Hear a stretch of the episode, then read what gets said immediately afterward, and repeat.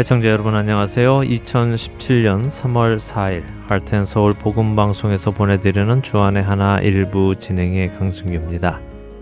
지난 한 주도 내게 보내주신 영혼들을 생명의 근원 되시는 예수 그리스도께로 인도하신 여러분들 되셨으리라 믿습니다.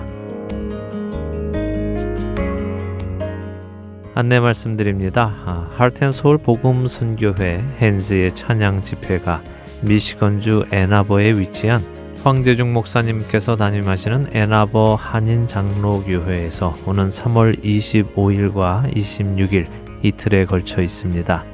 3월 25일 토요일은 저녁 7시 30분에 집회가 있고요. 3월 26일 주일은 저녁 7시에 집회가 있습니다. 애나버 한인장로교회는 2141 Brockman Boulevard 애나버에 위치하고 있으며 자세한 문의는 애나버 한인 장로교회 전화번호 734-660-5712나 할텐서울 복음방송 602-866-8999로 해주시면 안내해드리겠습니다. 미시건 애나버 지역과 인근에 살고 계시는 애청자 여러분들과 우리를 구원하신 하나님께 마땅히 드려야 할 찬양과 경배를 함께 드릴 수 있기를 소원해 봅니다. 애나버에서 뵙겠습니다. 한국 풍습의 아기가 돌을 맞게 되면 주는 선물이 있죠. 예, 바로 돌반지인데요. 생각해 보면 저희 첫 아기 돌 때 돌반지 선물을 받았던 기억이 납니다. 한 조사에 따르면 대한민국이 보유하고 있는 금의 50% 이상이 바로 이 돌반지라는데요. 어, 그만큼 많은 사람들에게 돌반지가 퍼져 있다는 이야기겠죠. 듣기로는 이 돌반지를 해주는 이유 중 하나가요. 훗날 아이가 커서 돈이 필요할 때 팔아 미천으로 사용하라는 의미가 있다고도 하더군요. 뭐 나름 도움이 되기는 하겠다 하는 생각도 듭니다. 물론 그 양에 따라 다르겠지만요. 그런데 최근 한국에서는 돌에 금반지를 선물하는 것 대신에 새롭게 해주는 선물이 생겼다고 합니다. 그게 혹시 무엇인지 짐작하시겠습니까? 첫 찬양 함께 하신 후에 말씀드리겠습니다.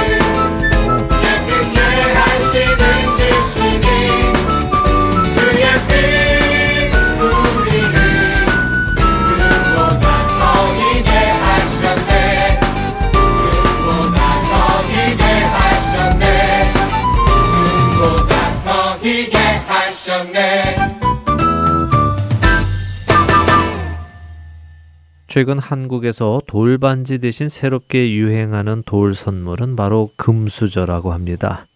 물론 정말 밥을 먹을 수 있는 금수저는 아니고요. 돌반지를 만들던 양의 금을 녹여서 숟가락 모양으로 만들어 돌을 맞는 아이에게 선물을 하는 것이라고 합니다. 왜 돌반지 대신에 금수저를 선물하느냐고요? 그러게 말입니다. 사실 최근 한국에는 수저 계급론이 사람들 사이에 오르내린다고 하네요. 사회의 계급을 수저로 나누는 것이죠. 맨 위에는 금수저, 그리고는 은수저, 동수저, 마지막으로는 흙수저, 이렇게 네 개의 계급으로 나누고 각자가 타고난 환경에 맞추어서 자신이 어느 계급의 수저 출신인지를 따지는 것이라고 합니다. 각 수저의 계급을 나누는 기준도 나와 있더군요. 그 기준은 세 가지인데요. 첫째는 부모가 경제적인 어려움을 호소하지 않고 무난하게 사교육을 시켜 주었다. 즉 학원이나 가외 선생님을 붙여 주었다는 것이죠. 두 번째 부모로부터 학자금 대출 없이 등록금 지원을 받을 수 있다. 다시 말하면 부모님이 은행에 빚을 지지 않고도 자녀의 학비를 다 대줄 수 있다는 말이지요. 셋째 부모로부터 이어받을 고연봉의 직업이나 직장이 있다 하는 것입니다. 이 세 가지 중 모두가 포함이 되면요. 그 사람은 금수저 집안에 태어난 사람이고요. 이 중에 두 가지만 포함이 되면 은수저 집안, 한 가지면 동수저, 아무것도 포함되지 않으면 흑수저라고 합니다. 모든 것을 재물의 있고 없음을 기준하여 결정하는 사회상을 풍자하는 이야기가 아닐까 생각을 해봅니다. 돌을 맞은 아이에게 실제로 이렇게 금수저 부모가 되어줄 수는 없으니 돌 때라도 금수저 기분이라도 내보라 하는 의미에서 이렇게 금수저를 선물하는 것 같은데요. 한편으로는 우습기도 하지만 또 한편으로는 부가 곧 그 사람의 가치를 결정하는 기준이 되어버린 것 같은 한국 사회상이 씁쓸하게 느껴지며 우리 그리스도인들은 과연 어디에 가치를 두고 기준을 삼으며 살아가야 할지 다시 생각해 보게 됩니다.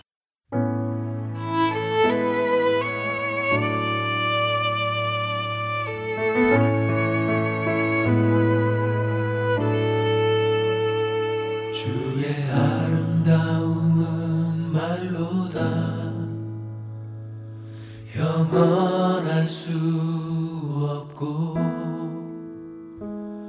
주님의 그 놀라우심은 다 표현할 수가 없네. 누가 그 지혜를 깨닫고 누가 깊은 사랑 증량할까 보좌에 앉으신 주의 위엄. 아름다우신 주님 내가 주를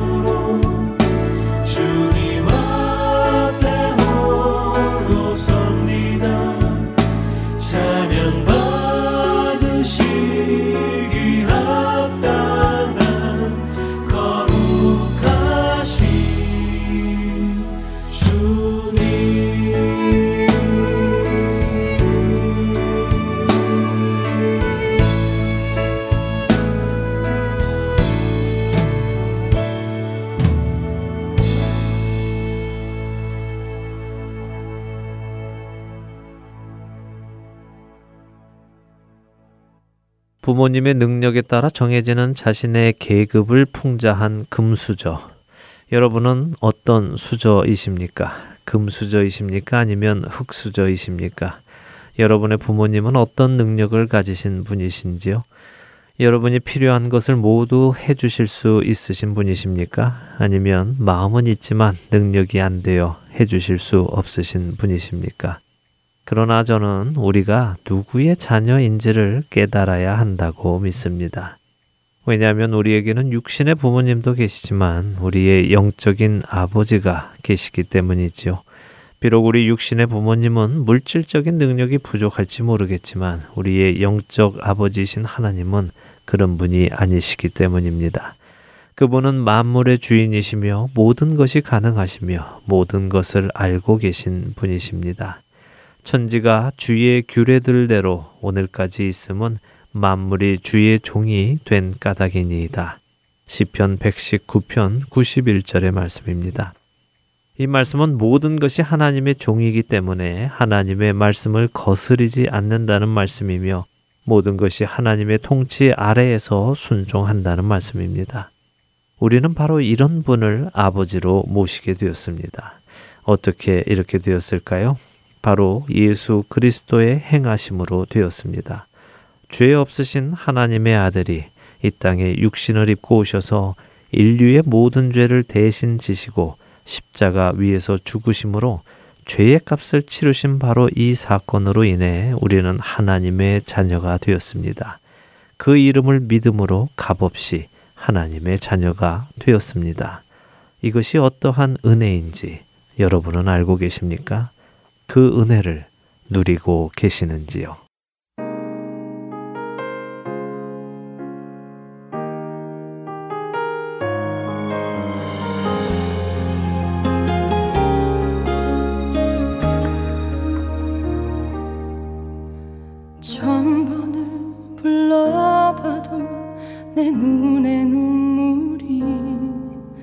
멈추지 않는 것은 십자가의 그 사랑 나를 살리려 지신 그 십자가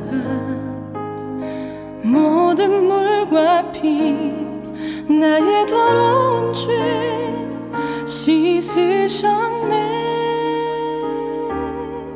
십자가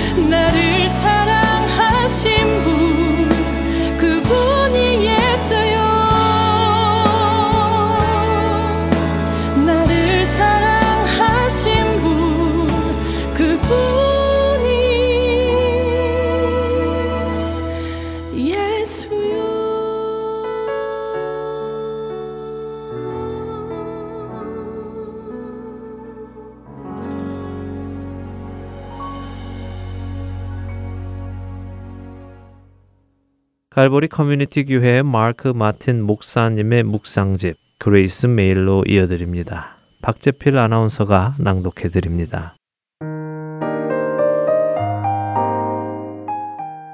내 사랑하는 자들아 너희가 친히 원수를 갚지 말고 하나님의 진노하심에 맡기라 기록되었으되 원수 갚는 것이 내게 있으니 내가 갚으리라고 주께서 말씀하시니라. 로마서 12장 19절 말씀입니다. 얼마 전 교회와 크리스찬을 핍박하는 한 나라에서 있던 일입니다. 한 여성이 크리스찬으로 불법 개종했다는 이유로 교도소에 보내졌는데요. 그녀는 교도소에 가서도 자신과 함께 수감되어 있는 방 사람들에게 복음을 전파했습니다. 그들에게 예수님의 믿음을 불어 넣어 준 것인데요. 이를 알게 된 교도관들은 그녀를 독방으로 보냈습니다. 그리고 그녀를 다시 예전의 종교로 돌아오게 하기 위해 교도관들은 그녀의 방으로 매일 한 여자를 보내었는데요. 그 후 어떻게 되었을지 예상이 되시나요? 다시 예전의 종교로 개종시키기 위해 보내졌던 여자마저도 크리스찬으로 개종되었습니다. 개종한 여자는 수감되어 있는 여성에게 아무에게도 말하지 말아달라고 부탁하고는 멀리 도망갔는데요. 개종한 사실이 발각되면 그녀 또한 모든 것을 잃고 교도소에 갇힐 것을 알았기 때문이었지요. 믿기 힘든 이야기겠지만 결국 교도소에서는 그 여성을 풀어주기로 결정하였습니다. 교도소에 오히려 더 해를 끼치고 있다는 것이 그 이유였는데요. 그 상황에서 그녀는 도리어 풀어주지 말 것을 빌었습니다. 왜냐하면 교도소에 있는 동안 주님이 그녀에게 너무나 많은 간증 기회를 열어주셨기 때문이었지요. 이 이야기는 당시에는 잘 알려지지 않았습니다. 지하 교회의 신도들을 보호해야 할 상황이었기 때문이죠. 자신의 원수를 갚지 않고 자신의 권리를 포기하여 온전히 주님께 삶을 맡긴 사람들. 그들의 삶을 통해 일하시는 주님을 보면 놀라울 뿐입니다. 우리는 우리가 부당한 일을 당했을 때 왜 그런 일이 일어나는지 알 수 없지만 주님은 아십니다. 우리는 주님의 뜻과 주님의 능력을 믿어야만 합니다.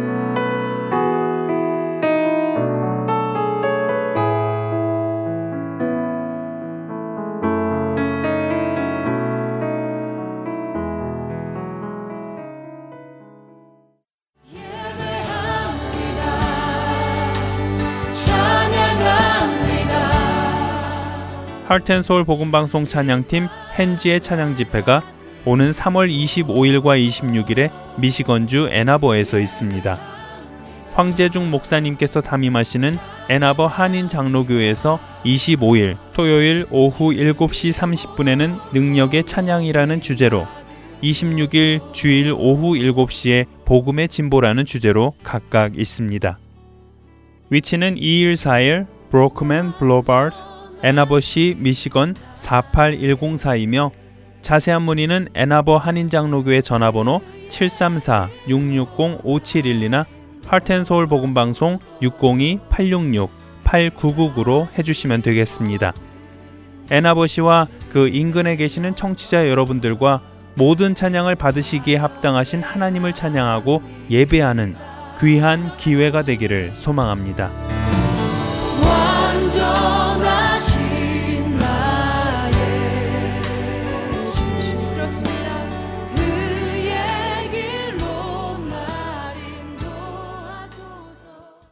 할텐서울 복음방송은 인터넷 www.hartenseoul.org를 통해 매주 토요일 6시간의 한국어와 1시간의 영어, 1시간의 일본어로 복음을 전하는 선교회입니다.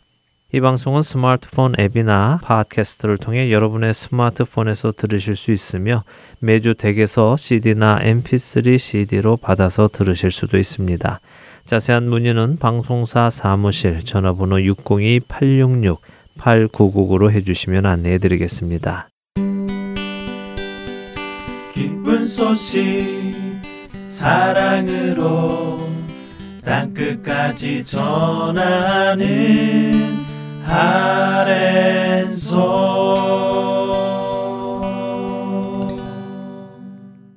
노스캐롤라이나 그린스보로 한인 장로교회 한일철 목사님께서 풀어주시는 성경의 말씀 예수님의 비유 함께 하시겠습니다.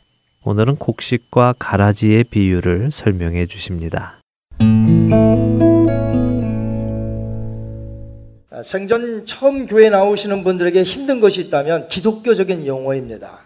이 기독교적인 용어를 알 수가 없잖아요. 그러니까 매우 생소하고 참 난감할 때가 있을 것 같아요.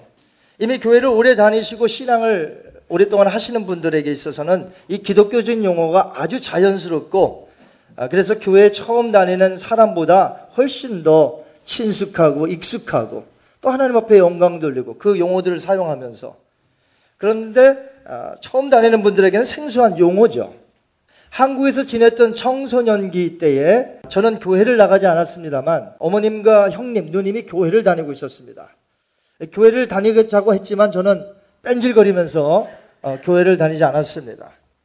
그렇지만 그때 약간의 용어는 기독교적인 용어는 알고 있었어요. 왜냐하면 어머님이랑 형님이랑 누님이 다니니까 아무래도 조금 이렇게 주워 듣는 게 있잖아요.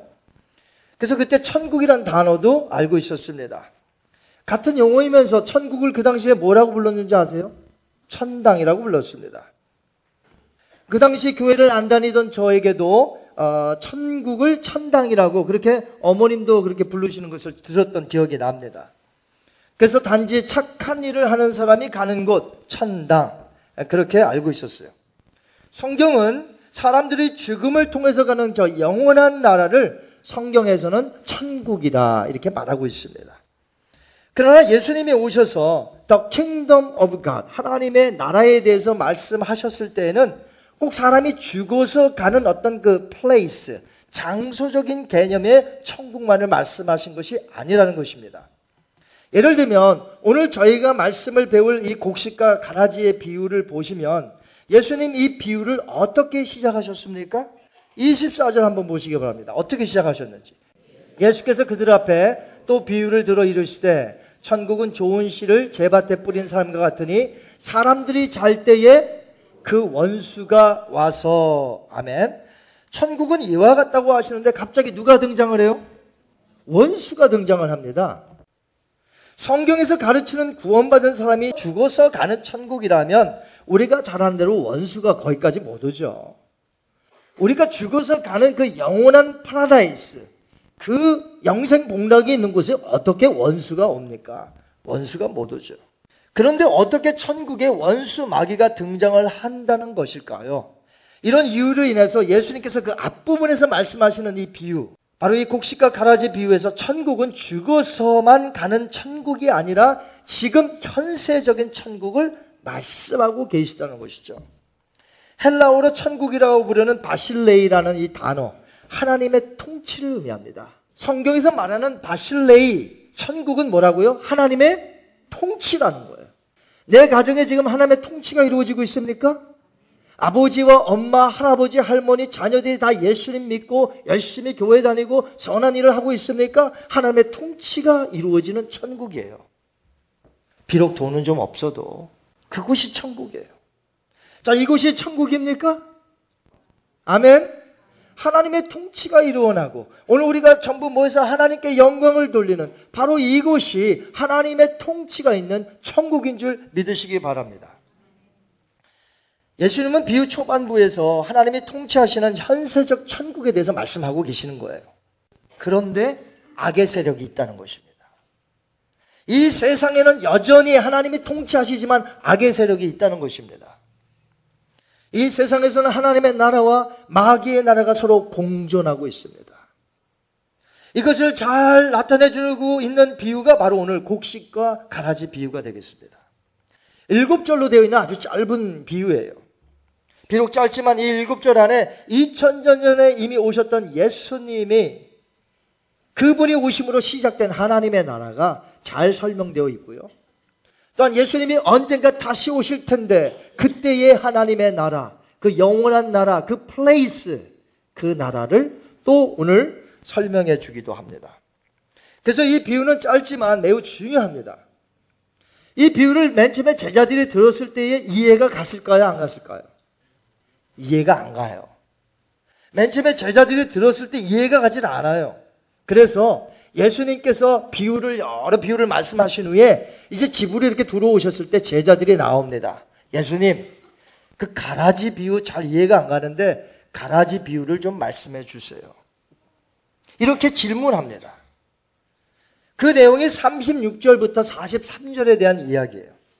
이해가 잘 가지 않았던 제자들 덕분에 우리는 어떻습니까? 우리는 이 비유에 대한 해석을 확실하게 알 수가 있습니다. 예수님이 다 설명해 주셨거든요. 내용을 간단히 말씀을 드리면 이렇습니다. 어떤 집 주인이 자신의 밭에다 씨를 뿌렸어요. 좋은 씨를 뿌렸는데, 근데 잠을 다 잘 때에 원수가 와서 그 곡식 가운데 가라지를 뿌리고 간 거예요. 좋은 씨만 뿌린 것을 알고 있었던 종들이 이렇게 곡식이 생긴 걸 보았는데 그 옆에 가라지가 있는 걸 보았습니다. 주인에게 찾아와요, 종들이. 주인님, 우리가 좋은 씨 뿌리지 않았습니까? 그런데 왜 이렇게 가라지가 생겼죠? 우리가 가서 뽑으리까? 그러니까 그 주인이 뭐라고 합니까? 그냥 두거라. 추수 때가 되면 다 거두어서 곡식은 곡간에 두고 가라지는 전부 불에 태울 것이니 그때까지 그냥 두거라. 좋은 씨를 뿌리는 자는 누굽니까?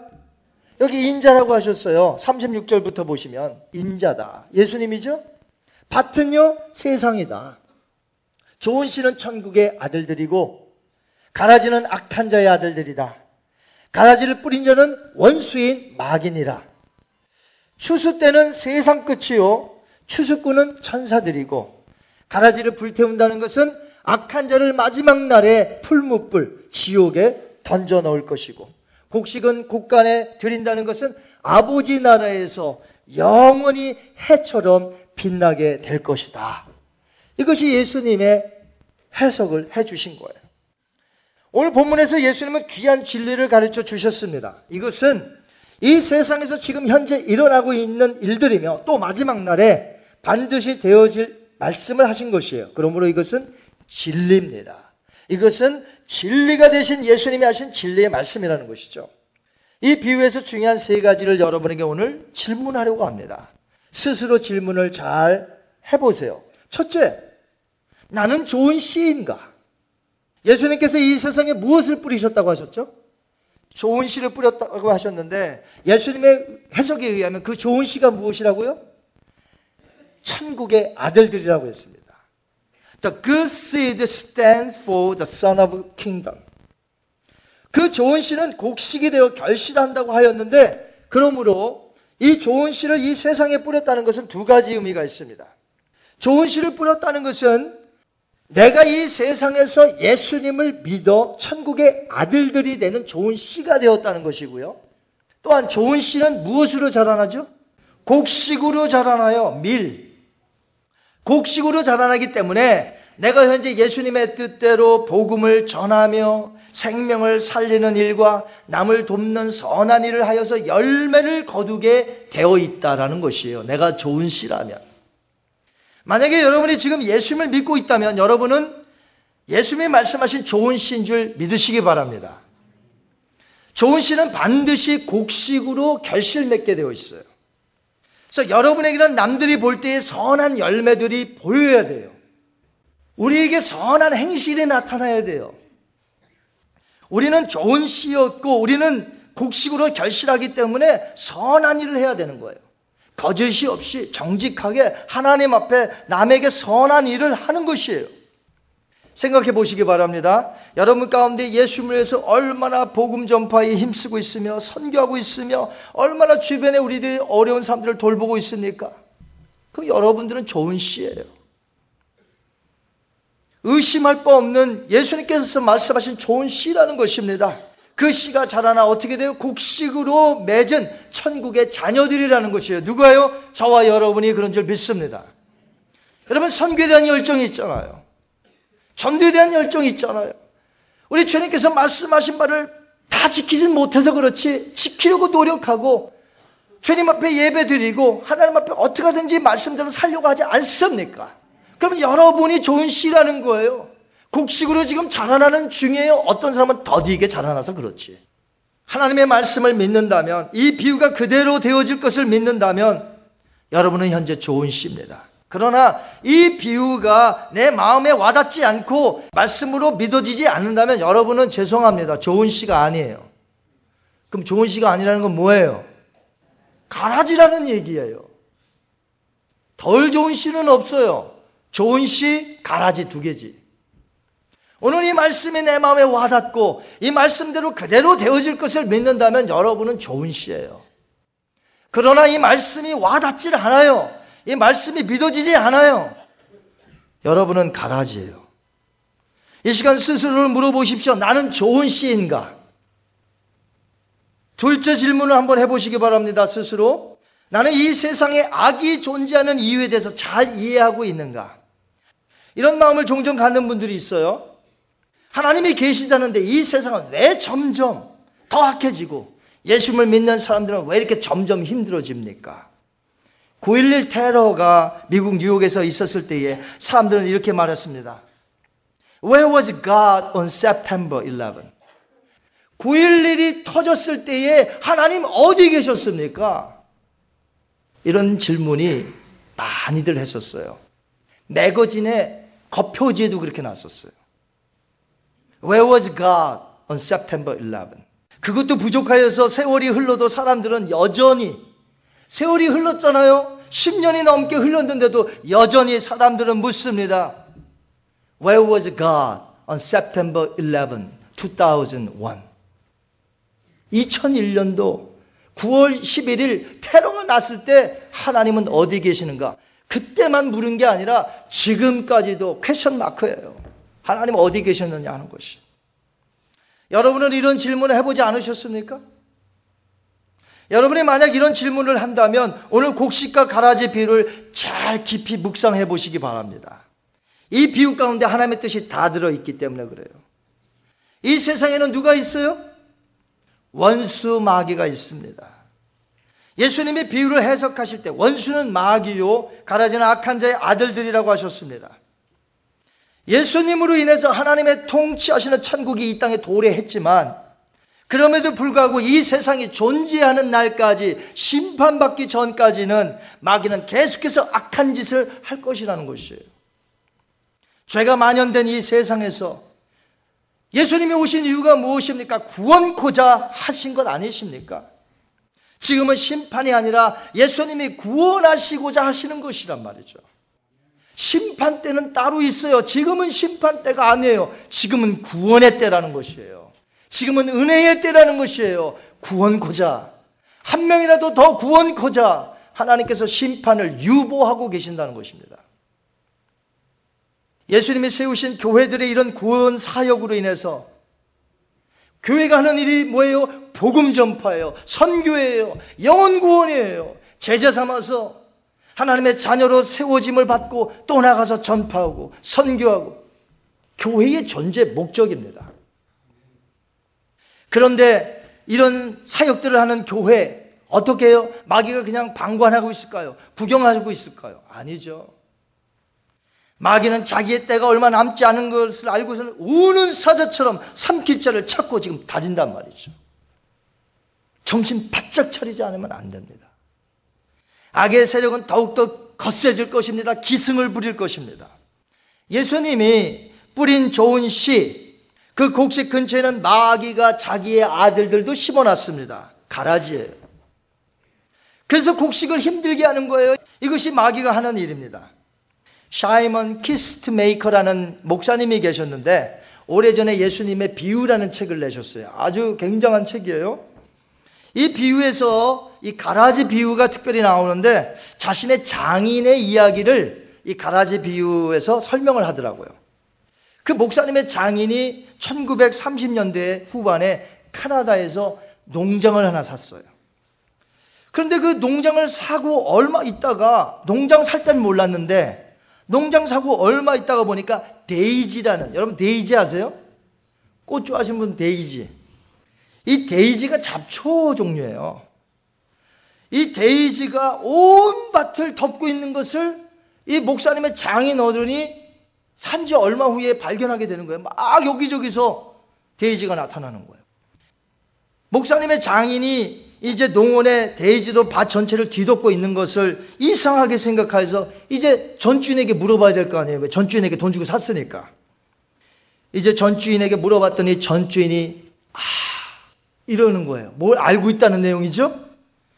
그더니 뭐라고 하냐면 사실은 나에게 악한 감정을 가지고 있는 사람이 있는데 내가 당신한테 판 줄 모르고 말을 타고 다니면서 이 데이지의 씨를 온통 온 밭에 뿌렸다는 거예요. 그러니까 이 목사님의 장인은 괜히 샀다가 그 결과 어떻게 됐습니까? 온 밭에 좋은 씨를 뿌려놨더니 어느새 그냥 막 잡초의 씨들이 번지기 시작하면서 데이지로 그냥 이 예수님이 하셨던 곡식과 가라지의 비유를 그렇게 잘 설명을 하셨더라고요, 책에서. 사람들은 종종 이 세상에서 되어지는 악한 일들을 보면서 하나님의 살아계심을 의심합니다. 과연 선하고 전능하신 하나님이 살아계신다면 어떻게 이런 일들이 생길 수 있을까? 의심을 합니다. 그러나 기억하십시오. 하나님께서 살아계시고 통치하셔도 그런 일들은 지금 일어납니다. 왜? 심판 때가 아니기 때문에 그래요. 우리 하나님께서 전등치 못해서 그 일을 막지 못하셨을까요? 아닙니다.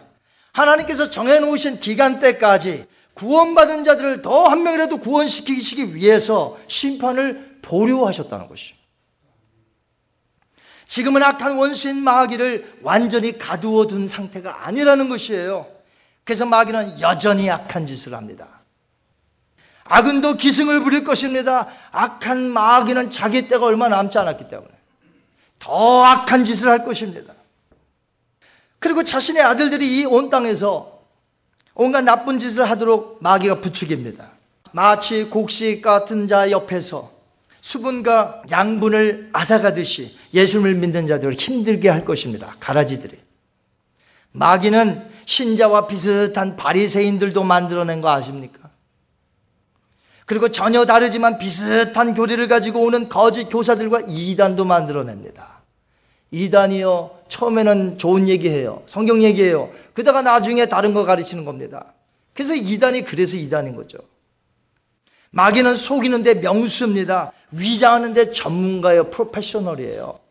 우리가 분명히 알아야 되는 것은 이 세상은 하나님이 통치하시는 이 천국이 이 세상에 있지만 분명히 하나님의 나라와 마귀의 나라가 대립하고 있다는 거예요.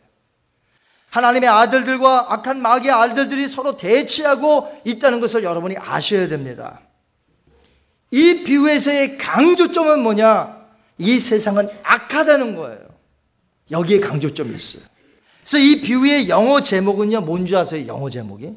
The Parable of the Weed예요. Weed. 한국말이나 곡식과 가라지 비유 이렇게 말하지 영어만 보더라도 이 비유는 the parable of the weed예요. 36절에 보시면 여러분 성경 펴놓으셨죠? 36절 보시면 제자들이 예수님께 와서 뭐라고 한 줄 아십니까? 비유 해석해 달라면서 그 비유를 뭐라고 불렀어요?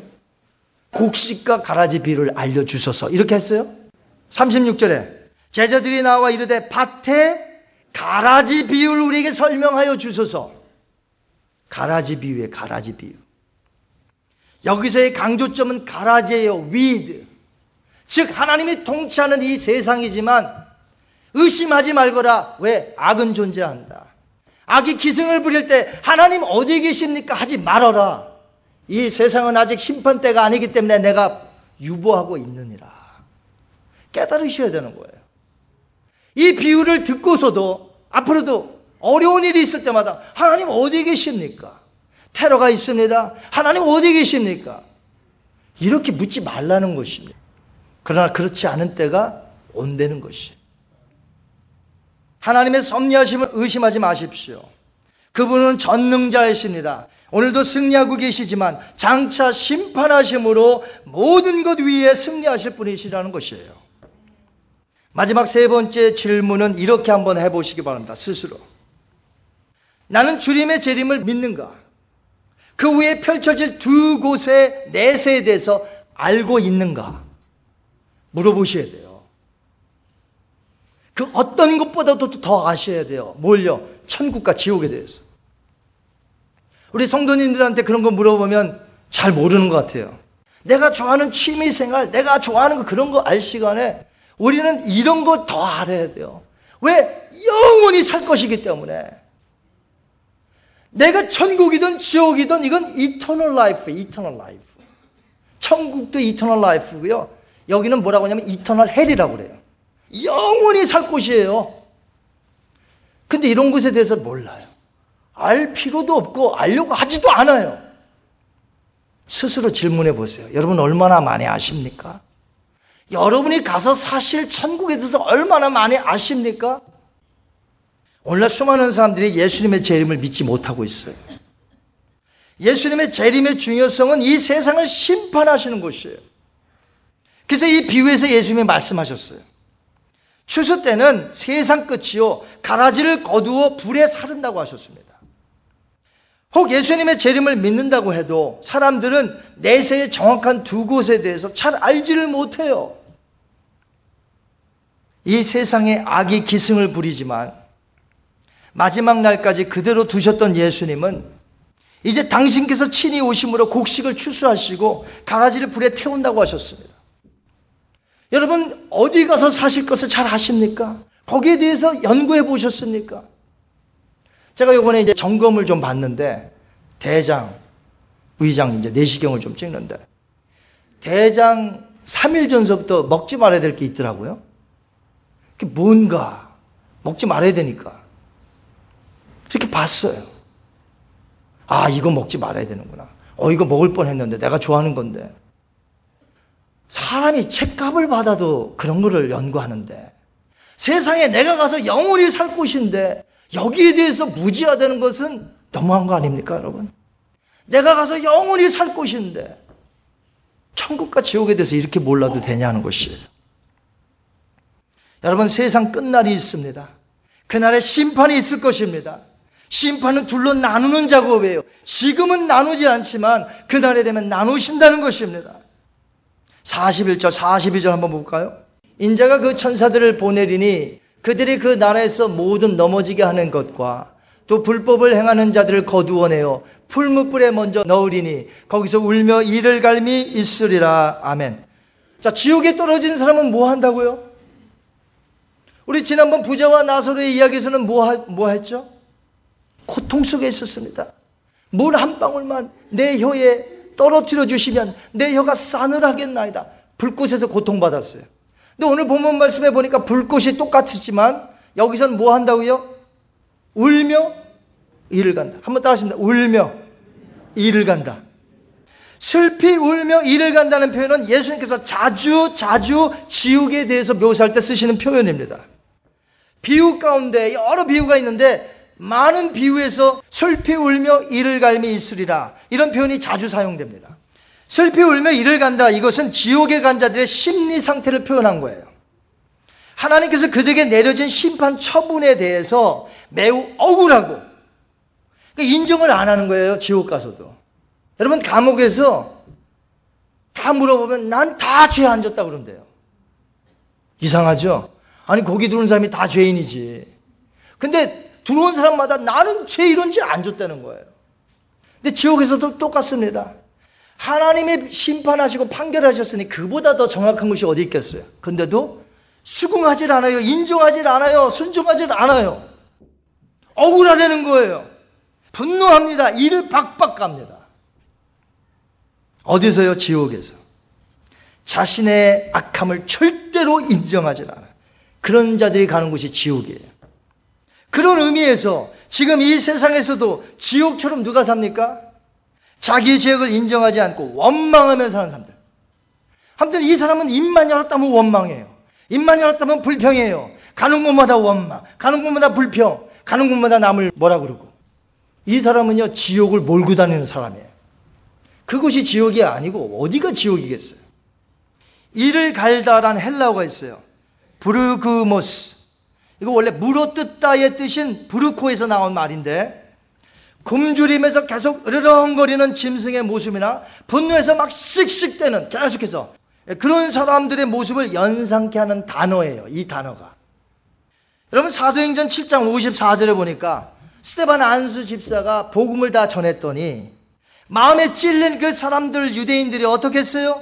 그를 향하여 이를 갈거늘 요 이를 간다는 단어와 예수님이 지금 말씀하신 지옥에서 슬피 울며 이를 간다는 단어가 똑같아요. 자신의 죄를 인정하지 않고 분노하며 무릇뜻을 태세로 사는 자들이 현재 지옥처럼 살아가고 있습니다. 그런 자가 장차 어디로 가냐? 지옥으로 가는 거예요. 여기서 지옥처럼 살면 지옥으로 가는 것이고 천국에서 살면 천국으로 가는 것이에요. 생각해 보시기 바랍니다. 예수님을 믿는 사람은 그들과 정반대로 어떻게 살았어요? 성령의 열매를 맺으며 살아가고 있습니다. 성령의 열매가 뭡니까? 오직 성령의 열매는 사랑이라 화표 오직 성령의 열매는 사랑이라 화표 오래 참음과 자비와 양선 충성과 온유와 절제 오직 성령의 열매는 사랑이라 화표 저와 여러분이 맺는 열매가 어떤 것들이에요? 성령의 아홉 가지 열매인 줄 믿습니다. 여기 어떻게 분노가 있고 여기 어떻게 이를 갈미 있습니까?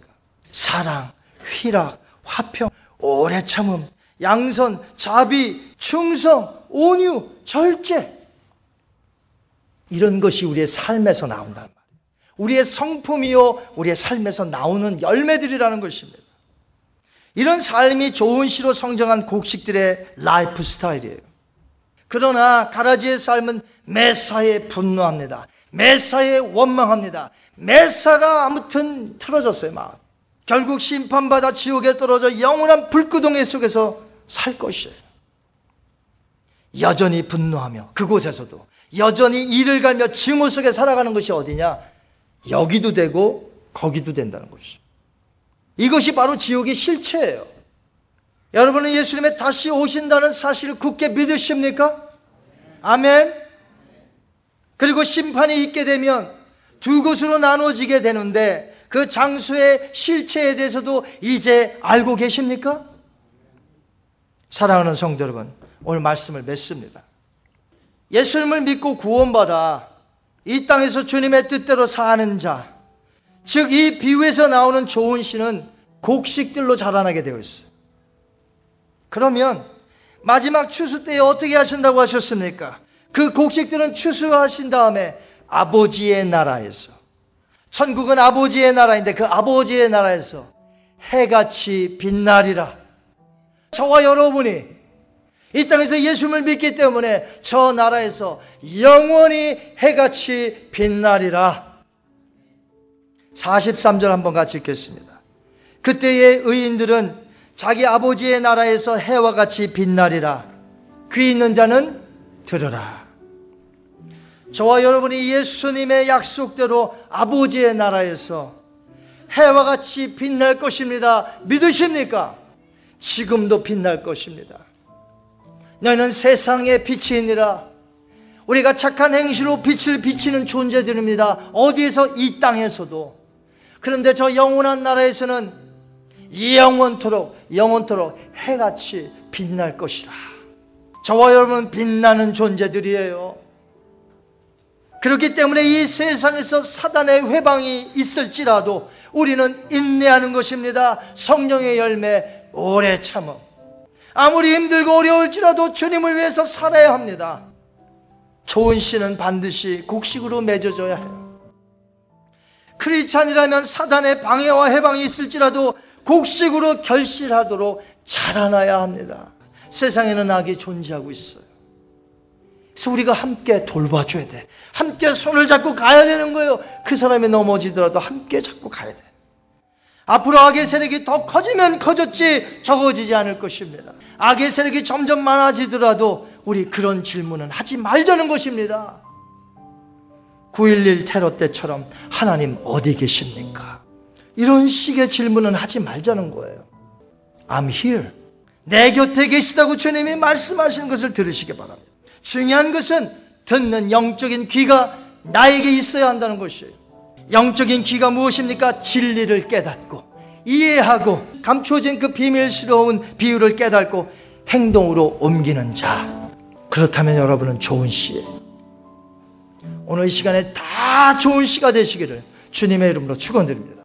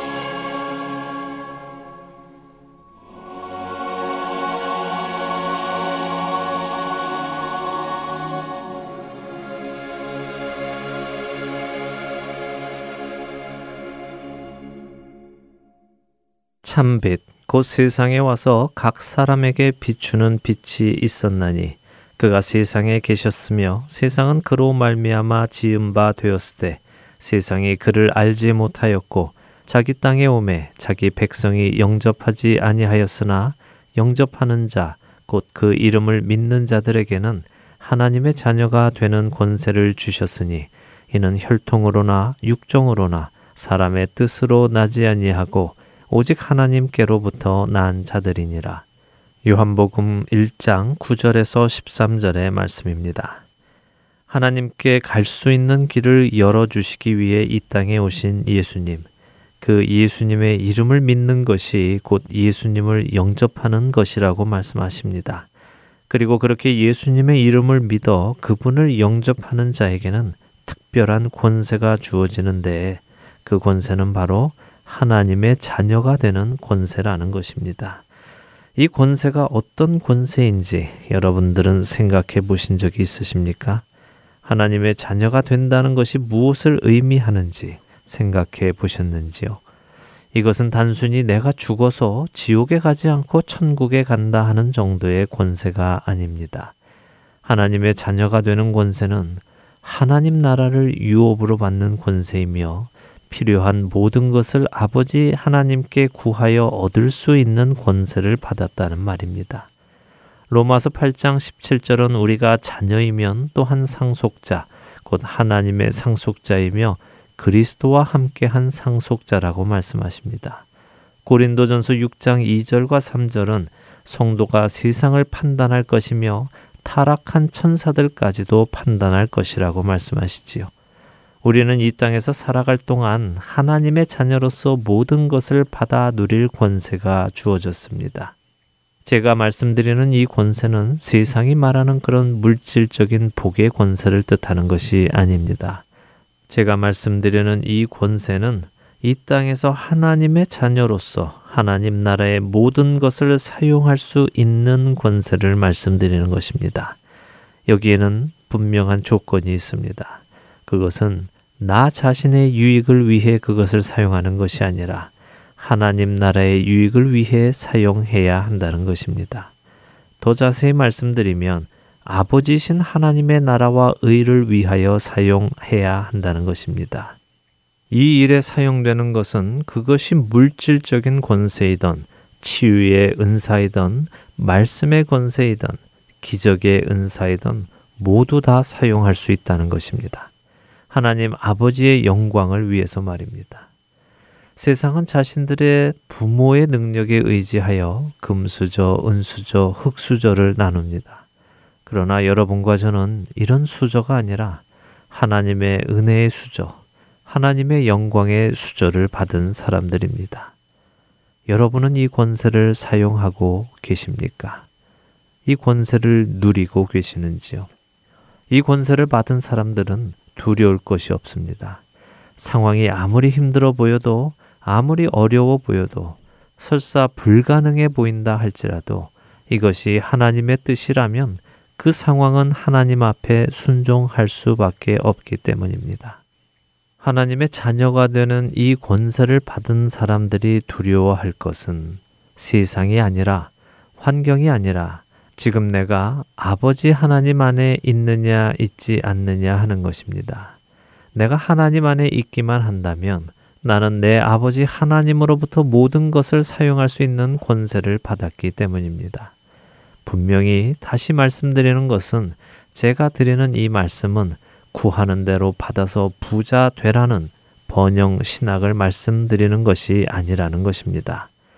비록 사도 바울처럼 또 다른 제자들처럼 그들이 처해 있던 상황은 힘이 들고 어렵고 심지어 살 소망을 잃을 정도에 있다 하더라도 그들이 하나님 나라를 위해 구하는 것들을 하나님께 구해 받아서 사용했던 것처럼 하나님의 영광을 나타내는 데에 우리는 모든 것을 구하여 받아 사용할 수 있다는 말씀을 드리는 것입니다. 하나님 나라의 영광을 위해 큰 물질이 필요하십니까? 그렇다면 아버지께 구하십시오. 아버지, 제가 아버지 나라를 위해 이 일을 하기 원합니다. 허락하여 주시옵소서라고 말입니다. 만일 여러분의 그 뜻이 하나님의 뜻과 일치한다면 하나님께서는 그 액수가 얼마인지 상관없이 여러분께 허락해 주실 것입니다. 그리고 그 일을 이루실 것입니다. 병의 치유, 필요한 기적과 이적, 말씀의 선포, 이 모든 것이 마찬가지입니다. 우리는 하나님의 자녀가 되는 권세를 받았음에도 불구하고 그 권세를 잘 사용하지 못하는 것 같습니다. 아니, 그런 권세가 내게 있다는 것조차 모르며 살아가는 것 같기도 합니다. 그래서 자신 스스로의 힘을 들여 물질을 모아 붙들고 그것을 의지하며 살아가는 것처럼 보입니다. 자신이 공을 들여 어떠한 권력을 잡고 능력을 잡고 그것을 의지하며 살아가는 것처럼 보입니다. 그러나 그것들은 참된 하나님의 자녀의 권세가 아닙니다. 참된 하나님의 자녀가 되는 권세는 모든 것의 주인이신 하나님 아버지의 자녀이기 때문에 모든 것을 언제 어디서든 하나님 아버지의 뜻에 합하여 사용할 수 있는 권세입니다. 저는 이 권세를 우리 그리스도인들이 더 깨닫기를 원하고 더 경험하기를 원하며 더 사용하기를 원합니다. 자녀의 음성에 귀를 기울이시는 하나님 아버지의 은혜를 경험하시기를 원합니다. 그날에는 너희가 아무것도 내게 묻지 아니하리라. 내가 진실로 진실로 너희에게 이르노니 너희가 무엇이든지 아버지께 구하는 것을 내 이름으로 주시리라. 지금까지는 너희가 내 이름으로 아무것도 구하지 아니하였으나 구하라. 그리하면 받으리니 너희 기쁨이 충만하리라. 요한복음 16장 23절과 24절에서 예수님께서 해주신 약속의 말씀입니다. 한 주간도 세상의 금수저를 부러워하는 것이 아니라 내게 주신 하나님의 자녀가 되는 권세를 사용하고 누리며 살아가시는 저와 여러분이 되시기를 소원하며 오늘 주안의 하나 일부 여기에서 마치도록 하겠습니다. 함께 해주신 여러분들께 감사드리고요. 저는 다음 주 이 시간 다시 찾아뵙겠습니다. 지금까지 구성과 진행의 강승기였습니다. 애청자 여러분, 안녕히 계십시오. 내 안에 살아계신 하나님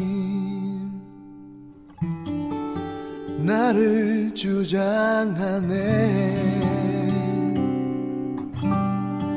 어떠한 상황 속에도 주만 바라보기를 주만 의지하기를 난 원하네.